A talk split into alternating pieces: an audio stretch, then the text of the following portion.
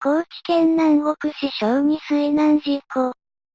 今回は事件の流れを大まかに説明し、そこに浮かび上がった疑問を筋が通るように考察する。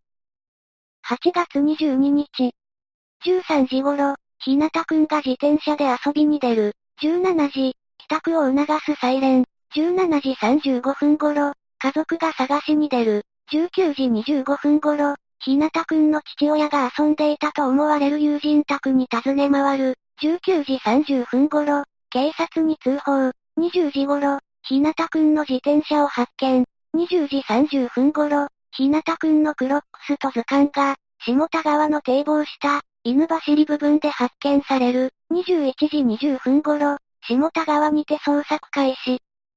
警察の聴取に対して、一緒に遊んでいた子供が、ひなたくんは落下泳ぎをして川に沈んだ。怖くなって帰った、と証言。翌23日16時20分頃、下田川でひなたくんの遺体を発見。一緒に遊んでいた子供は、4人いて、1人がガキ大将のような存在、以下少年 D、D に脅される形で、他の子供たちも黙っていたと思われる。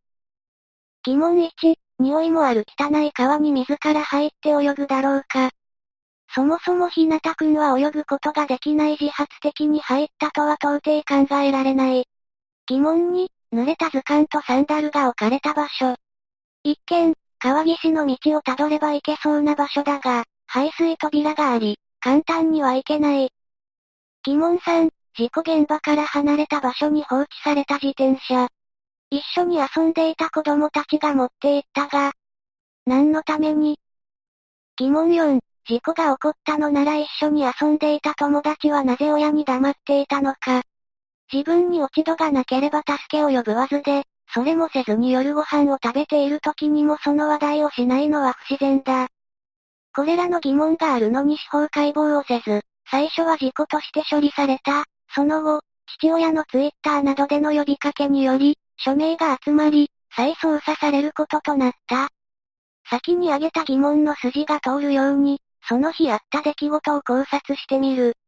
まず、ひなたくんと4人は堤防の付近で遊んでいた。そこで普段から疎ましく思っていた D は、ひなたくんの大切にしている図鑑を取り上げた。当然必死になって取り返そうとするひなたくん。D はそんなに大切なら取ってこいよとでも言うかのように、川に図鑑を放り投げる。ひなたくんはとっさに川に飛び込んでしまう。なんとか図鑑のところまでたどり着き、図鑑が濡れないように抱えて浮こうとする。その様子が、友人の証言であった、落下泳ぎに見えたのではないだろうか。子供が嘘をつくにしても、落下泳ぎというワードはそうは出ない。実際にそういう光景を目の当たりにしたのだと思う。なんとか川岸の通路の上に図鑑を置くことができたが、ひなたくんはそこで力尽き、沈んでいく。D は自分が原因なので怖くなった。サンダルを図鑑の場所へ放り投げ、自転車をその場から持ち去る。こうすればひなたくんはどこへ行ったかすぐにはわからない。そう思ったわずだ。そして D は他の子供に口止めをする。以上がこの事件の考察になります。あくまで一考察なので、これが事実だとは言えませんが、可能性はあると思います。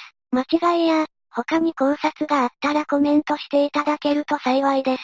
今回の事件は、仮に D のいじめの末にあったことだとしても、小学生である D は少年法によって守られている。しかし D の過失が認められれば、民事訴訟によって、D の親から慰謝料を請求できる。ひなたくんは帰ってこないし、お金なんてと思われるかもしれないが、真実を追求し、加害者に少しでも罪の生産をさせることが、ひなたくんの家族の心のケアにつながっていくと思う。当事者でない我々ができるのは、この事件を風化させず、解決するまで見守り続けることだと思います。今後進展があればまた動画にしたいと思います。最後までご覧いただきありがとうございました。また次の動画でお会いしましょう。